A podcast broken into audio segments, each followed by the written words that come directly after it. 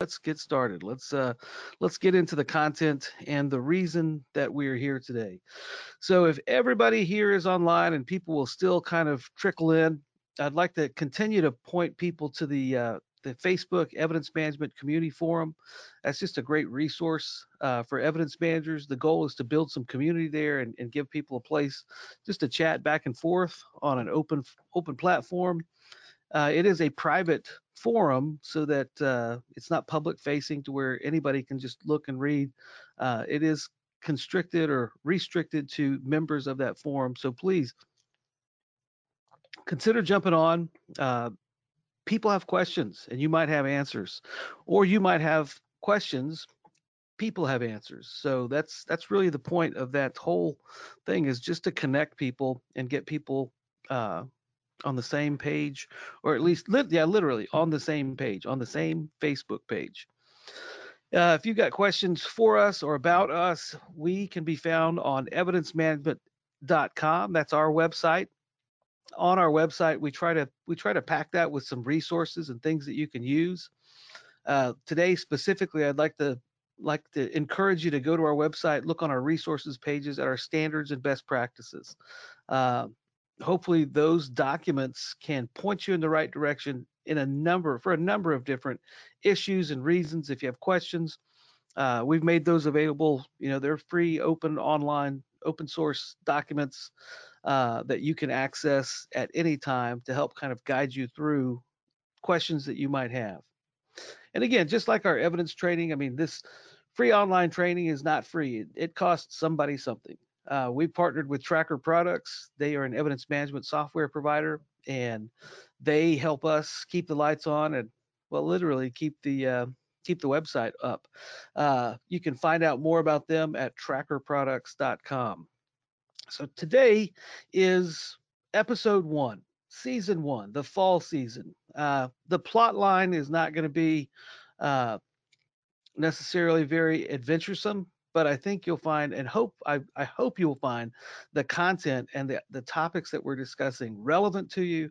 And I hope that it makes a difference. I hope that you can walk away from each session with something that you can apply uh, to your operations back at your agency. Today we're going to be talking about between now and normal. And normal might have already arrived for your agency. You might already be back up and running at full strength. Uh, so if you are, this might be a little late. But for those of you who are still trying to reopening and trying to figure out how to navigate opening, or even if you've opened up but you still don't feel completely comfortable about the way you're set up to operate, uh, I'd like to give you some things to think about today. So the goal is to really talk about safely reopening at the end of what we hope is the end of a pandemic. Just some guidelines and some things to think about but more than anything, I'd like you to think about how we can approach different problems. I mean, the coronavirus, COVID 19, is something new. It is novel. I mean, it's literally a new thing that we haven't had to deal with before. But we experience problems in the evidence room. We deal with issues that are new all the time.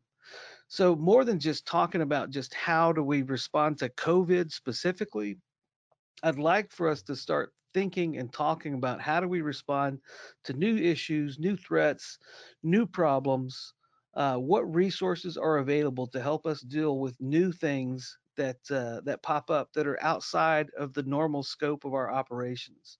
Six months ago, nobody anticipated that the world would be shut down due to a a, a virus. Um, you know that just wasn't on anybody's radar. It certainly wasn't on mine, but that happened, and we've got to respond to it as a as an industry and there are some there are some common things that we can do in a response to new things novel things like the coronavirus that will help us become more sustainable more effective and more efficient at dealing with these issues when they come up. So what are we talking about today? Uh, we're going to talk about developing some of those ill structured problem solving skills uh, we're going to talk about applying best standard or standards and best practices to new problems and to our problem solving model. We'll discuss a couple of the relevant issues that are facing evidence managers today with respect to COVID-19 or coronavirus. And then we're going to try to start wrapping our brains on some around some topics or or some issues that they're they're ill structured. How do we fill the void of the unknown when a new question comes up? What do I do about this? How are what are some things that we can do as evidence custodians to make to create good responses, quality responses based on solid information and and solid practices and principles to answer those questions and figure those problems out. I've got a perspective on that that I hope will make some sense. Also, would like to spend some time at the end talking about true personal protective gear. Um, we'll cover that. We'll talk about establishing a model protocol for COVID response or to uh, any kind of viral response or uh, contagion response that might come up in the future. And at the end, we'll answer your questions uh, or we will take your questions. And if we have answers, we'll provide them. If not, I'll find them and I will share them with you directly. So that's a lot to cover. I don't know. Uh, we don't really have a timetable on this. I certainly want to be respectful of your time and and complete the discussion within an hour, but I'm more than happy to stay on and answer questions uh, very similar to the way we did in the training class. Uh, I'll, I'll answer your questions until everybody drops off and stops asking questions. So let's talk about ill-structured problems. I mean, one of the things that struck me about coronavirus that was different, but also very similar to other things that show that that that show up in an evidence room. And no matter where I teach or when I teach or what conditions we're teaching under, I can almost guarantee that someone is going to ask me a question that I've never been asked before. Uh, it happens over and over and over again. And I would have thought, after doing this for a number of years and doing this in a lot of different locations and regions, that the questions would start all kind of sounding the same. Uh, but new events happen, new new things happen, new technologies emerge, new threats emerge. Uh, so the questions they do change, our issues change and it's really difficult to have one pat answer for problems that we really can't control. So I'd like to just for a minute just talk about ill-structured problems. The COVID virus has been an ill-structured problem. Uh, an ill-structured problem, as as it would be defined in a, in problem-solving theory, is any problem where the starting position and all the allowable operations or factors or the end state can't be specified clearly, or we just don't know what the solution is. The COVID virus was the absolute perfect example of an ill structured problem. We don't know much about it. We don't know what to do. We don't know about the lifespan. We don't know about transmission. We don't know what to do. So it is the very definition of an ill-structured problem. I can't imagine what it's been like for CDC and for medical professionals to deal with with this virus, knowing so little. Uh, law enforcement was kind of the same way. We're on the back end of the curve, so it's it's a classic ill-defined problem. But we in law enforcement are in the business of providing solutions and we have to generate solutions that make sense, that are safe, that are effective, that work for everyone.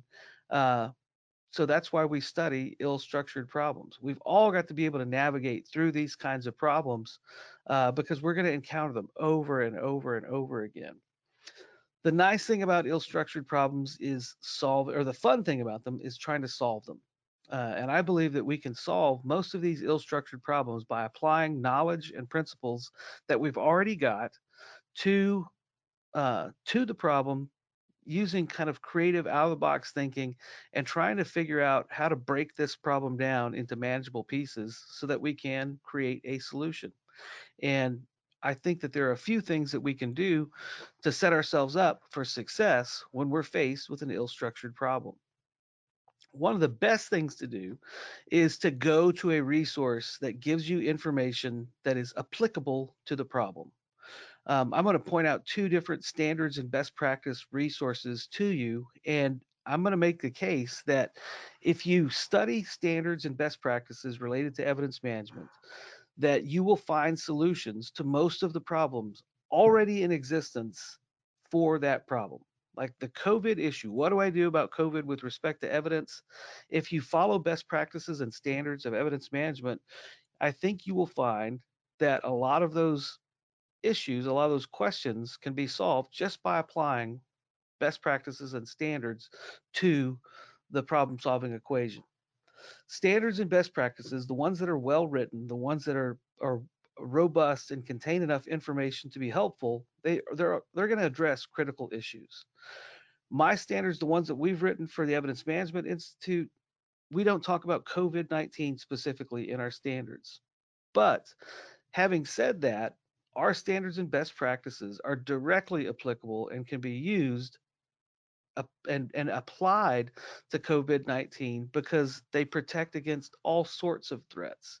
And using these standards, incorporating these standards into your operations can, can help protect you against a broad spectrum of problems. Standards and best practices, they provide a reference point. They, they provide an anchor in the sand, some place that you can go to find answers to your questions. That might not be the direct answer to your question, but I can apply this piece of learning here to this problem over here in a way that makes sense. They are adaptable. And if they're not adaptable, they're probably not standards and they're probably not best practices because these things have to be fluid enough to cover a wide variety of, of outcomes and a wide variety of of just baseline issues. Um, I don't even know what I was talking about when I wrote evaluate. Okay, now I do. When you're looking at standards and best practices, one way to evaluate their quality, and, and who knows if this is going to be an issue to anyone, but if you're reading through the standards that we've published at the Evidence Management Institute, I find that they're a fairly good body of work. They're always being tweaked. They're always being added to. Uh, it is a it is a a continuing body of work. I hope never to be finished with them, because we're going to keep answering new questions and finding new questions and applying those. But you can evaluate a good set of standards and best practices if they help you navigate through a problem that's not even defined in the standard, kind of like the COVID issue today. If you can read our standards and best practices from the Evidence Management Institute and apply that to the COVID problem, probably pretty good, probably pretty useful. Um, excuse me. And very similarly, my second favorite body of standards and best practices from NIST, you'll find that if you read that guide, the Biological Evidence Handbook, after all, COVID is is a biological agent. If you apply the knowledge that you can find in that body of work to the problem, in addition to other standards and best practices, it's going to give you answers to your questions. It just doesn't say COVID in the title. So we'll talk more about that in just a second. But I really believe it's important to study those standards and best practices because when you're faced with a problem, you can apply that knowledge directly. And if you don't if you don't have that knowledge base already, uh, they're certainly available to you to read at any time, but but that's just good information to store away in your head for a rainy day. Now we've got three different issues facing evidence custodians with respect to uh, with respect to the COVID virus and and things that we're dealing with today, and they're all pretty closely related, but they're all slightly different. I mean, you've got the COVID pandemic itself.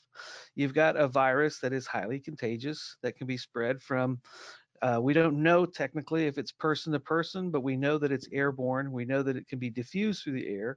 And we know that when two humanoids are in close proximity to one another and they're talking or coughing, uh, that the virus is expelled from one, caught by the other. And that's how COVID starts. Uh, my sister uh, just got out of the hospital in South Bend, Indiana. She went to the hospital for something else, found out that she had COVID 19. Uh, she was fairly asymptomatic, but uh, she had so many other issues. I don't think it, it bothered her at all. But that's not what we're talking about. That was a sidebar. Uh, so it exists. It's real. And it is something that we have to deal with and we have to take seriously to protect ourselves, to protect our citizens, to protect our uh, loved ones from being infected. It's something we have to deal with. And for a while, many government facilities had just closed up shop, but we're each finding that as governments reopen and as facilities reopen, that we've got to kind of navigate this uh, a response. Whereas, I mean, we will soon all be back at work full time in our jobs, so we're all coming back to an evidence room or a, an evidence vault or or a police department or if you work in e-discovery and that you're coming back somewhere. Everybody's coming back. Things are reopening. How do we do that safely? How do we do that without either contracting a virus or passing a virus? Those are two important questions. Um, there are a lot of fears and concerns over exposure. I've gotten several emails to me and just from my inbox, people that have either taken the class or have listened to another webinar asking questions specifically about preventing COVID exposure or potential exposure to a virus or, or another type of contagion. And that's why I really thought this might be a good way to kick things off because it's a timely issue. It's one that we should probably deal with and discuss and then move on to, to other issues that, that affect evidence managers. So one of the things about the issues that face us is every creature under the sun. Um, it, it's important that we respond to these issues rather than react to these issues. There's a difference between reaction and a response. Everything reacts. Uh, plants, protozoans, single celled animals, all organisms react. And those reactions come in many different forms. Three common ones are fight, flight, or freeze. None of those three, fight, flight, or freeze, none of those are particularly helpful in dealing with a a virus or how do we interact or how do we interact or or protect ourselves from a virus so we've got to slow it down a little bit reactions are usually devoid of thought they're devoid of logic and they're devoid of order uh, reactions are typically chaotic and ill structured and don't lead to good solutions. So it's important that as we face these issues as evidence custodians that we respond to the pandemic. We respond to these issues rather than react to them. We take intentional action based on conscious thought. It's a reason, reasoned and measured approach. That's the type of approach that I would like to see agencies take with respect to this virus or any other problem that pops up down the road, and there will be many. So I had a great question uh, from a person that participated in our basic elements class. And I'd like to use this question to help us kind of draw some distinctions and, and, and show how we can apply uh, the standards and best practices that already exist to the COVID response or to COVID questions. And her email uh, basically went, my soapbox at the moment is found property or safekeeping property. How do we receive it without the worry of being contaminated by the virus? Our solution at the moment is that they're just being submitted in trash bags instead of a purse or a backpack. Any thoughts? And I have a lot of thoughts on everything. I think this is a great question. And I think that there are several things in this question that that we can highlight as a response to the virus, but also be broadly applicable and broadly useful to us as evidence managers. So the main question that I had in response to her question is, you know, so let's let's break this down. You know, we've got found property, safekeeping property, and from the question, my inference was that officers at that agency were just submitting purses and backpacks unpackaged they were submitting these packages, these purses and backpacks, especially found property or safekeeping property. Uh, they were just submitting the backpack itself or the purse itself. And the first, my first thought or my first response is, what do we what do we know or what have we learned or what what can we apply from our standards and best practices that's directly applicable to this uh, this procedure, and then what do we know about this virus that we can apply to this question as well? Their solution was to pack everything in trash bags uh, instead of just submitting the purse or the backpack. And I think that's to to package it is a great response. But when we think about COVID and what we know or what we don't know, we don't know a lot we don't know how long the virus lives on a particular surface. There haven't been any studies or any literature that let us know how long the virus is going to live on any particular structure or substrate. Some there have been some studies about it living longer on metal than I mean, there are studies, but there's no conclusive data. But one thing we do know about evidence in general and biological evidence that we can apply from the training that we've already kind of received, the information that's already out there, is that when we package things in plastic, uh, that creates an environment that things grow in. So if we're putting our backpacks and our purses inside of a plastic bag or a trash bag and wrapping it up, one of the possible outcomes or one of the likely outcomes is that we've created a, a, an environment that traps all that moisture inside the bag and it actually gives that virus conditions where it might actually grow better than it would if it were unpackaged. So we don't know necessarily the answer to that, but I certainly know that that's a possibility. That's why we don't package things in plastic uh, if we're dealing with biological evidence or contagions. But I do think that there is value in taking those principles and packaging them in something. Um, we teach in our training class that that found property and safekeeping property should be handled and packaged similarly to the way evidence is packaged. Uh, so my first recommendation to her was that, you know, any evidence that comes in, found keeping, found safekeeping evidence, or regardless of what it is, should be packaged. You know, we package things to prevent cross contamination. Uh, we package things to protect us not from the item itself, or you know, sometimes well yeah sometimes we package things to protect us from the item itself uh, this would be one of those cases so the recommendation was package this stuff, require them to package the items inside of a kraft bag that they seal up that you never touch. I mean, we don't, I don't think it's a good idea to submit purses and backpacks just without packaging because of that cross contamination issue, not just for you as the evidence custodian, but for every other thing on that shelf that is adjacent to those backpacks. Um, it's just a good basic principle of evidence management that that makes sense to follow. And so that was kind of the, the response. I mean we want to replace and we want to we want to respond to these unknowns with reason and with knowledge that we can apply that we've had before. I hope that makes sense. It made a lot of sense to me uh, when i was writing it but uh, that's really going to be more up to you to judge. I like to see us break down uh, problems into root issues um, we know that there are certain root issues that we're dealing with when we're dealing with COVID in particular. It is a biological contagion. So we can look to biological evidence standards, guidelines, best practices to help give us guidance on what to do with COVID uh, materials or COVID, maybe uh, not necessarily tainted, but potential exposure to COVID through those we've got established evidence procedures or evidence handling procedures that are already kind of written down that can be followed that can also be broadly applied and applicable to COVID. Same with packaging. We have packaging standards, best practices, and procedures that if we follow the ones that are already established, if we follow those standards and best practices, that's going to help us a lot and protect us from those things. Uh, it, it protects you from a broad spectrum of issues. COVID would be one.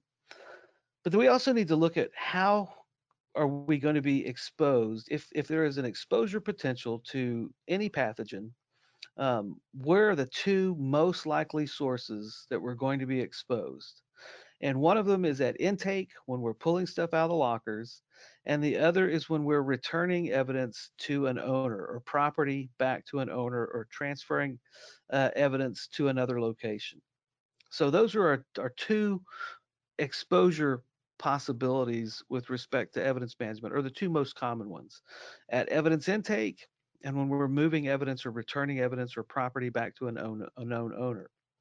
So if we base our response on established practices that already exist and procedures that already make sense, if you've already got those as an agency, the procedures that you write for general evidence packaging and biological evidence and evidence handling are more than likely, if they're written correctly, are going to apply to other things like COVID 19. So we don't have to reinvent the wheel. We just have to have a good wheel to start with. I recommend, if you do nothing else uh, today, I would read, a, take a deep dive and read that Biological Evidence Preservation Handbook. It is a great document. You can get a copy on our website. You can get it from the NIST website but also spend some time looking at the standards and best practices in our best practice guide that is also available on our website and online at the resource under the resource page. I think there are 10 different chapters that cover 10 different areas of evidence management. And what you will find in those pages are principles and practices that you can apply to all types of evidence that will also be broadly applicable and protect you from things like COVID 19. so, and I'll give you some examples. One of the principles that we teach in our class, one of the principles that we that we have established in our standards is, whoops, is package are just packaging principles. All items should be packaged, labeled, and sealed. I mean, that is a standard that we've established, and that if we follow that principle, that all items should be packaged, labeled, and sealed, that is going to help protect us from viral transmission or pathogen transmission if all items are packaged, labeled, and sealed. I mean, if, by following that logic alone uh, helps us. Same with the packaging manual. So you can take these two existing standards and existing practices, and if those are applied at your agency, then they're they're already going to provide protection against COVID-19 or COVID-20 or COVID-25, whatever the the sequel is. Uh, these things will be broadly applicable to not only this issue but future issues as well. I mean, I remember there are usually some cycles that law enforcement goes through. Something will happen in the news, and it'll be an exposure to a certain thing. I mean, for a few years, it's been fentanyl. Fentanyl is a very real problem that needs to be addressed uh, because it is a different animal than than other types of narcotics that we deal with. But Hep C or hepatitis exposure or HIV, you know, Ebola, we go through all these exposure risks. But if we take the same basic safety principles and apply them to our operations, it protects us against each of those things. Um, you know, you look 25 years ago, 10 years ago, there were still law enforcement and firefighters, uh, EMTs that would respond and, and, check on patients without wearing any type of gloves whatsoever. You don't see that so much anymore because we understand what that protects you against. And it doesn't take very many seconds to don a pair of nitrile gloves. So the culture is changing, but we need to make sure that we continue to apply those principles uh, because they do protect us from a wide variety of things. We recommend evidence packaging in our standards and best practices, like kraft envelopes and paper bags. Kraft envelopes and paper bags are breathable. They're appropriate for biological evidence. They also protect against those unintentional or accidental exposures uh, if we'll package the items to begin with. Now, one thing I do want to harp on that is another standard that is very critical with respect to COVID 19 or any type of pathogen is labeling your officers have to be, and we have to hold them accountable to make sure if we believe something might be or might contain uh, a virus like COVID 19, that needs to be labeled as a biohazard. Uh, it needs to have a package, uh, a biohazard label on the package. It needs to be clear to you as the evidence custodian that this thing might contain something that is not good for you.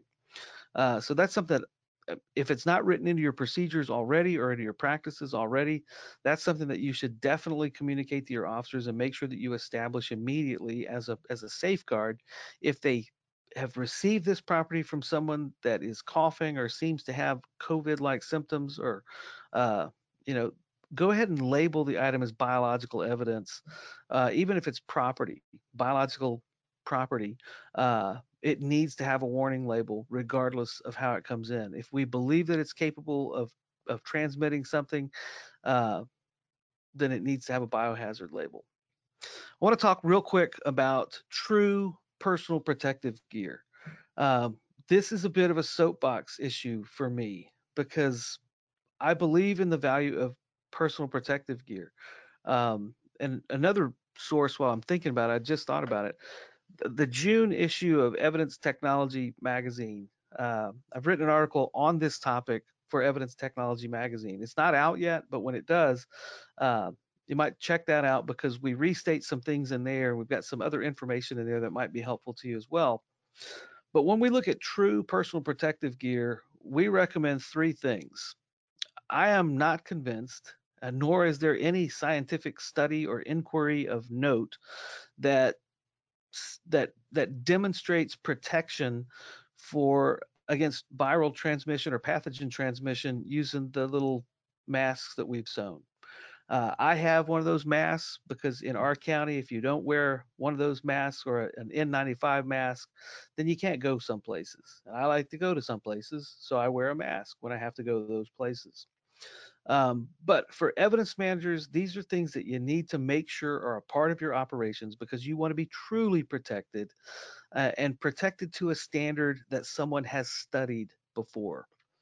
Um, if your agency is not using for first responders and evidence personnel N95 masks, N95 masks are tested uh, to prevent transmissions of particles down to 0.3 microns. And at that level, that's what the masks are designed for. OSHA has already established the, the standard for N95 masks at 0.3 microns. We can rely on those N95 masks worn properly according to the directions to protect us against being exposed to the virus or taking in virus particles from the air. Uh, will also prevent, unless you've got the, the little valve mask, expelling those particles back out into the air. So if your agency is using paper or masks or non N95 masks, you know, homemade cloth masks, uh, those are usually prettier, but I don't know and I don't think that anyone can say that they are more effective. We're in the business of actually protecting people with things that have been tested and proven. So our recommendation is N95 masks for evidence personnel handling evidence or dealing with the public during this stage and this phase of the pandemic. Um, it it it's the only kind of standardized personal protective gear that we have any documentation on. And until there is documentation on other types of cloth masks, I just I wouldn't trust my health to those if I were concerned about it. And if I were working in an environment where exposure is a real risk, um, don't take those risks. So if equip your evidence personnel, equip your first responders with N95 masks as a baseline of true personal protective gear. Uh, the other issue and the other element of true personal protective gear are nitrile gloves. Now, some agencies still use latex gloves. Most are phasing out of latex just because of the allergies uh, that can be associated with latex gloves, but nitrile gloves are a critical part of any personal protective gear package or or setup. It is really important that you equip your personnel or if you're an evidence custodian that you utilize nitrile gloves that are designed to a specification. I recommend using the National Fire Protection Association's approved standards for nitrile gloves. Now, I don't admit very often that the fire guys uh, have a lot to offer to me as an individual, but I do have to admit the things that they do, they do extremely well. And they have a lot of knowledge and they have a lot of research behind them. Nitrile gloves are one of those uh, one of those issues. I remember as a patrol officer, we had crappy gloves that were like paper thin that would rip. If we really wanted to be protected, and this is we relied on the firefighters to let to let us borrow their stuff because they had nitrile gloves that were thick, uh, they didn't rip, they didn't tear, and that's because they did the hard work of of having a group and uh, having people actually study nitrile gloves as an issue. Nitrile gloves need to protect you up, you know, past the fold of your wrist. They need to be thick enough to use out in the field uh, to where they prevent you being, you know, having pathogens transmitted through your gloves. Uh, that NFPA standard is used um, across the board in emergency medical services and fire service uh, to protect them against pathogens. So we recommend using that same standard, nitrile gloves that are designed to that same standard. Now, interesting thing, I don't sell gloves, but uh, but these Microflex gloves, Microflex is a manufacturer of nitrile gloves.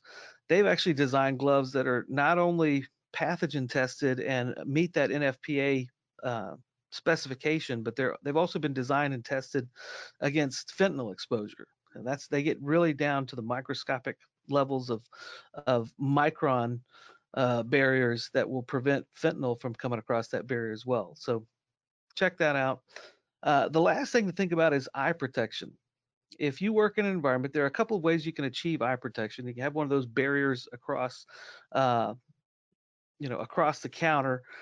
But if you're potentially being exposed to people, it's also probably a good idea to wear eye protection to protect you from uh, the same type of particles and exposures that can get into your eyes as well as your nose and your mouth. So, true personal protective gear. I can't state that strongly enough. If we're using makeshift personal protective gear, it may provide some measure of protection, but it's not been studied, it's not been tested. Uh, so there is a, a, huge element of doubt that I would associate with using materials that have been tested or designed to prevent pathogen contamination or exposure risks. So, uh, as far as a model COVID-19 exposure response. These are the things that that we recommend as the Evidence Management Institute. One, require required evidence packaging. If we do not permit evidence coming into our lockers and coming into our facilities and being stored, if we do not permit unpackaged, or if we if we if we don't, boy, I really mixed up my double negatives there.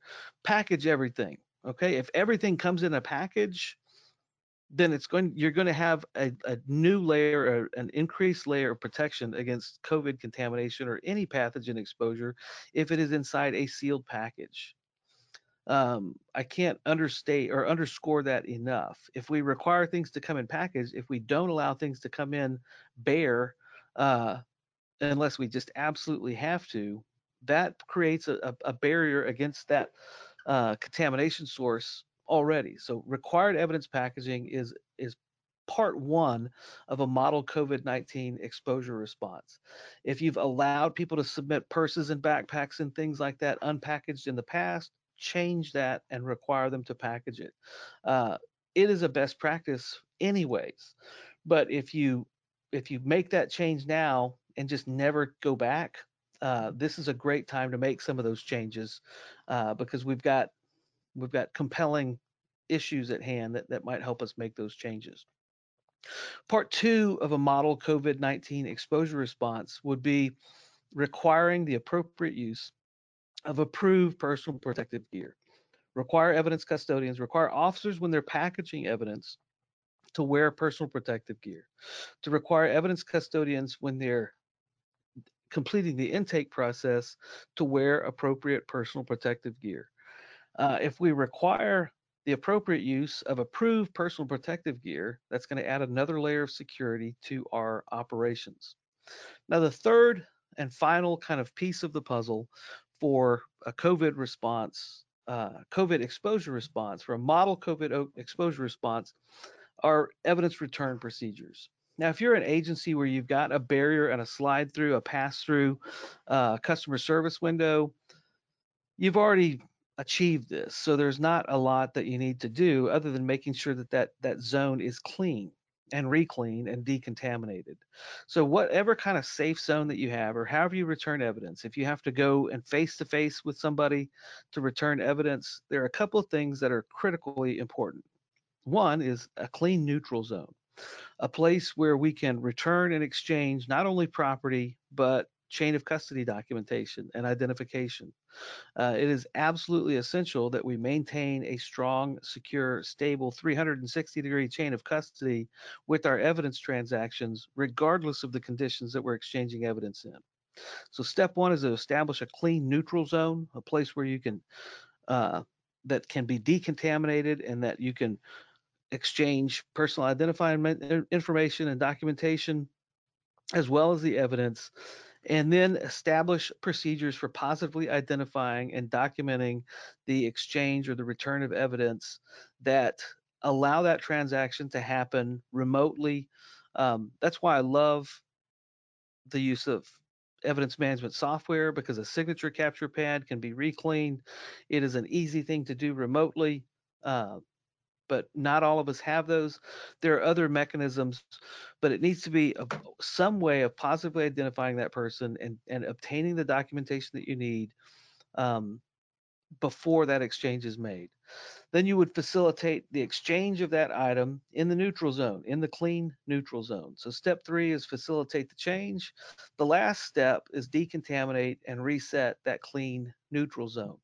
If we follow these four steps in establishing a, a, safe zone for evidence return, we protect ourselves, we protect our citizens from a potential COVID-19 exposure that keeps us safe, it keeps the citizens safe, and it also preserves the chain of custody for our evidence.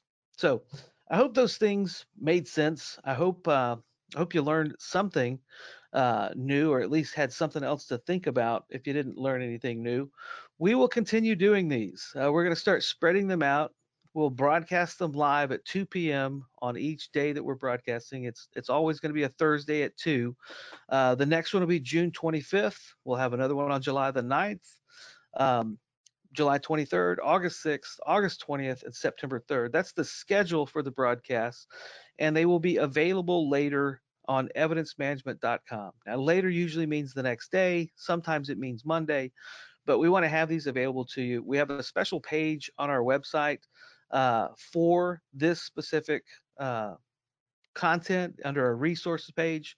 Um, I'll try to add that URL to the to the screen next time uh, to where you can find that stuff. But again, two o'clock, 2 p.m., not next Thursday, but two Thursdays from now, June 25th. And we'll continue these types of discussions. As long as we have people showing up, we will continue to talk. So, uh, some of the topics that we've got in production, I would have loved to have been able to put a date with a topic, but we're just not there yet. Uh, we want to talk about a model fentanyl protocol soon, and we want to basically find a time when James is available to discuss that because he's more of a, sub- a, subject matter expert than I am. And we would like to have his input instead of mine. That just makes sense to me. But we want to do a couple of episodes on success stories uh, with justice, social justice, kind of a social justice perspective. We're, we're working with a couple of uh, entities out there that that do work in the field of equitable justice. I want to kind of show you how the work that you do translates into changing people's lives and making people's lives better. Uh, I, I, do a lot of soapbox uh, presentations about the importance of what we do as evidence managers, and I believe it wholeheartedly. Uh, but it is nice sometimes to see the results of our efforts and to see the rewards and the importance of what we do played out in someone's life and we want to do a couple of those. Uh, I think we might have some really cool stories coming up that would be of interest to you and will resonate with you. I also am working on what I think is the coolest evidence storage system ever. Uh, I'm actually going to travel to uh, Ohio in a couple of weeks to get to see this in person, but I've, I mean, it's cool. And I don't know if it'll work for everybody, but the principles will work for everybody. And it's, it's it's something that you'll want to see. Uh, and we're going to do an entire show on that. Uh, again, we're not selling it, but it's something that I think you'll be impressed with just conceptually and and uh, I think it would be a game changer for many agencies. Also, going to talk and do a couple of shows on emerging uh, technology with respect to evidence packaging. I've lined up some folks uh, in the industry that have new technology with respect to packaging that I think is going to be another kind of game changing thing. Uh, and we want to do a complete show on that and just show you some things that are available already uh, that I think you would mm-hmm. enjoy and benefit from. So, if you have questions, because I'm an old man, I won't be able to just look directly at the camera. I'm gonna have to scrunch my eyes and look at them. So let's see if there are questions up there, and we'll just answer the rest of them before we quit. I had one question, what about spraying the backpack or purse with the virucide? Well, there are a couple of reasons why we might not consider that. I mean, and again, it it might be if it were jail property and you had a jail protocol uh, that required that, you know, based on health and safety code things, um, I would just be reluctant to apply any chemical to someone's personal property because we want to return that personal property in the same condition that it was received in. Uh, hosing it down with with the virucide may or may not affect the value of the items inside. Uh, and even if it's not valuable to us, it's probably valuable to the owner. So I would be reluctant, and I don't know enough about available virucides that could be broadly applied. Uh, I think you're as equally protected receiving that thing inside of a package. You know, the, the goal is if I'm if I'm handling this with nitrile gloves and I'm handling a package of evidence and I'm wearing nitrile gloves and it's inside a package, that's two barriers that that, that pathogen would have to cross. Um, you know, it's very possible that ex- there's a viricide that exists.